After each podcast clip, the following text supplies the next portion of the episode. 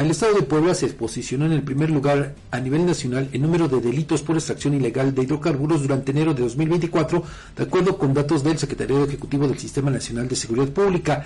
La vecina entidad registró 121 denuncias por comercialización, distribución o sustracción ilícita de combustible en el primer mes de este año, lo que representa una infracción a la ley federal para prevenir y sancionar delitos en materia de hidrocarburos.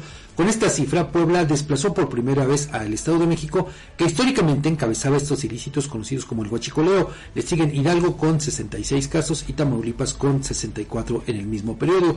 periodo. A nivel nacional, se contabilizaron 663 denuncias por delitos contra el abasto de hidrocarburos en enero pasado. Tan solo en 2022 Puebla acumuló 644 expedientes por este delito. La nueva cifra evidencia el repunte en la incidencia de huachicoleo en la entidad, que el año pasado ya sumaba 1.132 violaciones denunciadas de la ley en la materia, convirtiéndose en un problema urgente de atender para las autoridades. Vamos a una pausa, Vamos a una pausa. Y regresamos, pues eh, también nos vamos a comer unos minutitos porque tenemos una entrevista. Vamos.